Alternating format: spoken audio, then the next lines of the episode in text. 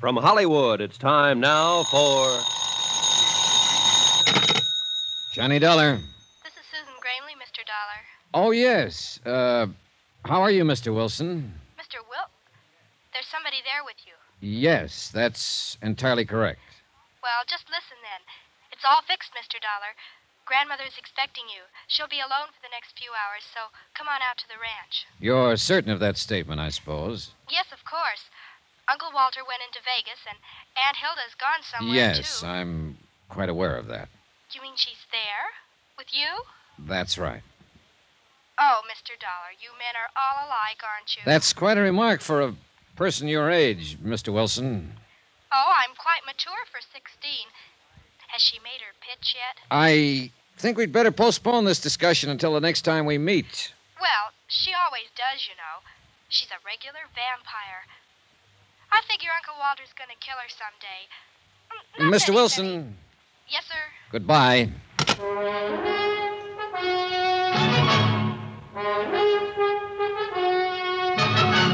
Tonight and every weekday night, Bob Bailey in the transcribed adventures of the man with the action packed expense account, America's fabulous freelance insurance investigator. Yours truly, Johnny Dollar.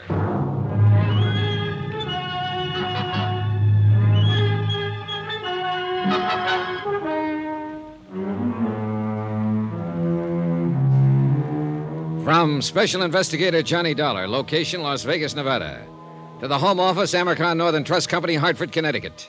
Assignment The Matter of Reasonable Doubt. Expense account continued. Item nine, a half a buck.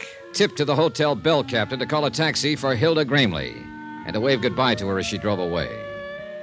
I do not include the six brandies she guzzled. Those are on me. Of course, she had knocked on my door uninvited, so that made it her party. But still, it was my room, so that made her my guest, so. Ah, forget it. The whole thing left me too confused to itemize it. She'd obviously come on a fishing expedition. The fish, information. Bait, the usual, but nicely designed. Results, none on either side. What had started out as a trust case had turned into a snipe hunt. I was in over my head, floundering, and I needed some good, buoyant answers. I was hoping Mrs. Gramley herself could supply a few of them. I'm very glad to meet you, Mr. Dollar. Sit down. She wasn't young, and she wasn't beautiful anymore, but she had been once. She still had some of that assurance and authority that beauty always gives a woman. She seemed a little uncertain, a little harried, maybe, but underneath it, just as tough as an old field boot. I think you'd better leave us alone now, Susan. Okay, Gran. If she starts using her brass knucks, give a whistle, Mr. Dollar. I'll rush in and save you. Thanks, I'll remember. Oh, she's a brash little flipperty gibbet. And you love the dickens out of her, don't you? Love? yes, I do love the dickens out of her, Mr. Dollar. Is that what you came out here to find out? No, I knew that already. Otherwise, you wouldn't have wanted to transfer all your holdings to her. How did you know about that? Just who the devil are you, anyway? Seems to me Susan was pretty vague on that score. She had to be. She doesn't know. Then why did she think I ought to see you? Oh, she decided I looked honest. Claims she's got a knack for that sort of As a thing. matter of fact, she has. And also, she loved her father and mother. What do you mean by that? Mrs. Gramley, I'm here because your friend, Jonas Parks of the Flint Rock Bank, sent for me. What? I'm a special investigator for the Amicron Northern Trust Company of Hartford, Connecticut. Why, Jonas didn't say anything to me. He hasn't had a chance. He intended to when he was here this afternoon, but you were too ill to see him. Ill? I didn't even know he was here. Your nephew and his wife did. He talked to them. Tell me, Mr. Dollar, just why did Jonas send for you? Because he thought you might be losing your mind. Oh, he did, did he? Are you? Well, if you thought so, you wouldn't have said it so bluntly. Right. I don't think so. Well, what made Jonas think it? You asked him to set up an insurance trust for the benefit of your granddaughter, Susan. Apparently, the intent was to convey your entire estate to her over a period of two to three years. What's so crazy about that? Nothing at all, so far as that part of it was concerned. But it didn't stop there. After he got the proceedings started, you turned skittish on him, started to flutter. Well, Jonas is a fool. He is not a fool, and you know it. He's been your friend for 20 years. He's completely trustworthy, conscientious, and he has your best interests at heart. How much is he paying you to say things like that? Nobody is paying me but the Amicon Trust Company, and furthermore, you know it. All you're doing is trying to dodge the issue. Young man, I'm not accustomed to being talked to this way. Then you can look at it as a refreshingly novel experience. You sound like Susan. And an experience you don't entirely dislike. Presumptuous whelp. Maybe. Are you married, Mr. Dollar? No. What a pity I'm not 30 years younger. What a pity I'm not 30 years older. oh, thank you, sir. And now let's stop scratching each other's backs and get to the point. All right. Jonas is a fine man. No doubt he did have reason to get upset. These past months have been. Well, I suppose I haven't seemed like myself at all. Why is that? Oh, you're like a bulldog with a bone, Mr. Dollar. Careful how you talk about your might have been lover. What has been wrong these past months? Maybe I am losing my mind. Because actually, nothing has been wrong. I don't agree. I think something is wrong right now. Then why don't you tell me about it? All right, all right, I will. Apparently, I'll have to if we ever expect to get anywhere.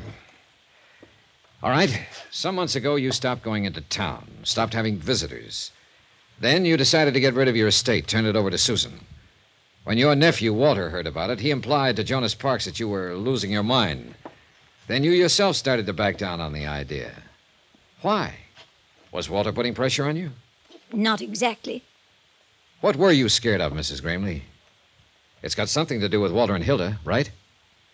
Sit down.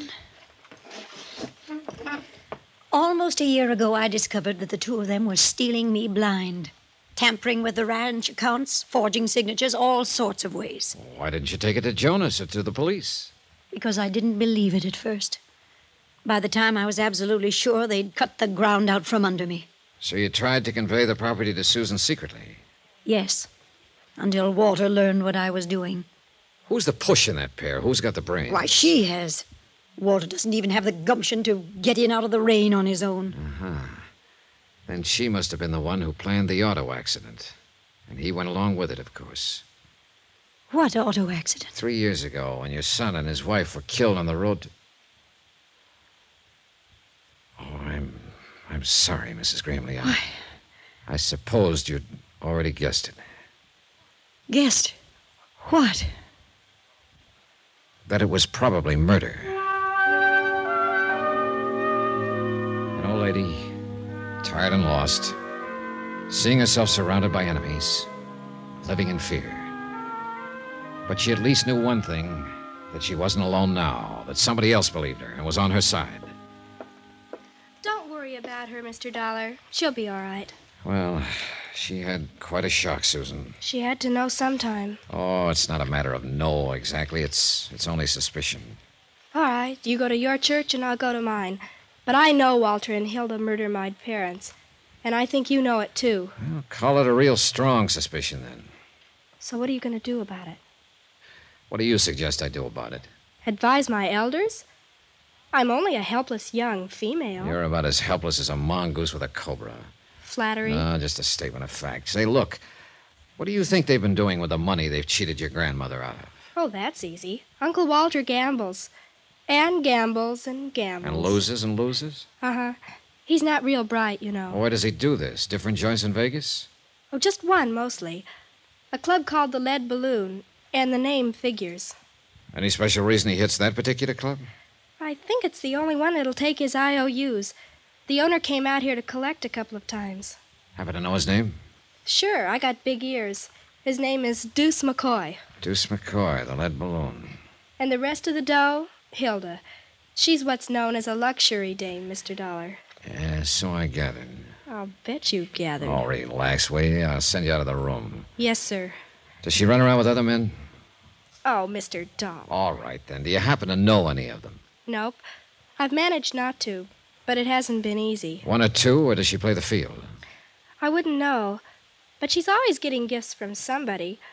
Oh, she's a real cool operator. But of course, you know that, since you've been one of her victims. How would you like to get spanked? I don't know. I've never been. But I can quote you all kinds of psychology about it. Take, for instance. Never mind. Good night.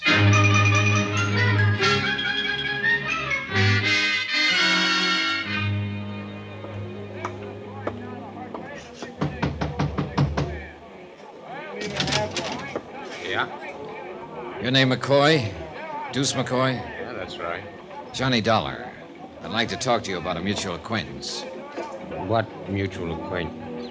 Walter Greenley. He's across the room there at the moment, bucking one of your crap tables. Come on in, Dollar. Thanks. All right, now, what about Gramley? How much is he into you?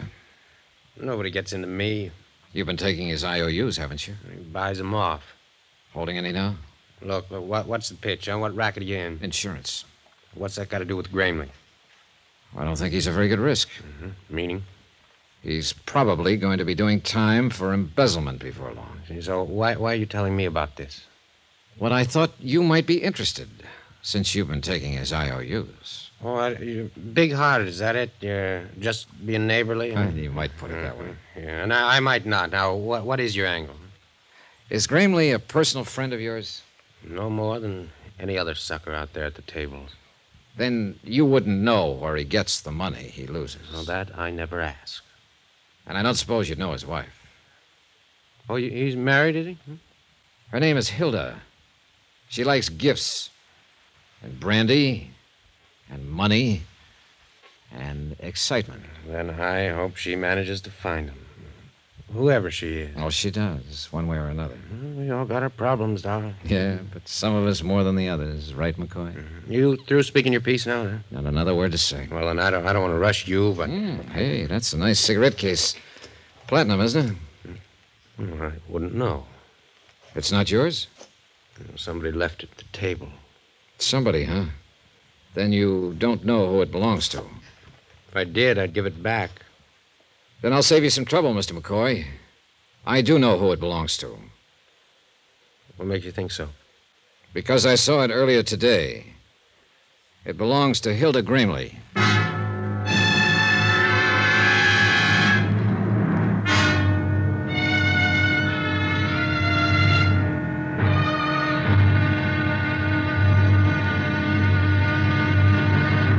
Now, here's our star to tell you about tomorrow's intriguing episode of this week's story. Tomorrow, the pressure hits the top and the whole mess starts to crack.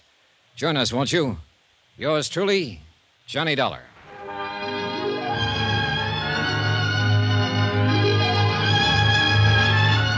Yours truly, Johnny Dollar, starring Bob Bailey, is transcribed in Hollywood. Written by Les Crutchfield, it is produced and directed by Jack Johnstone.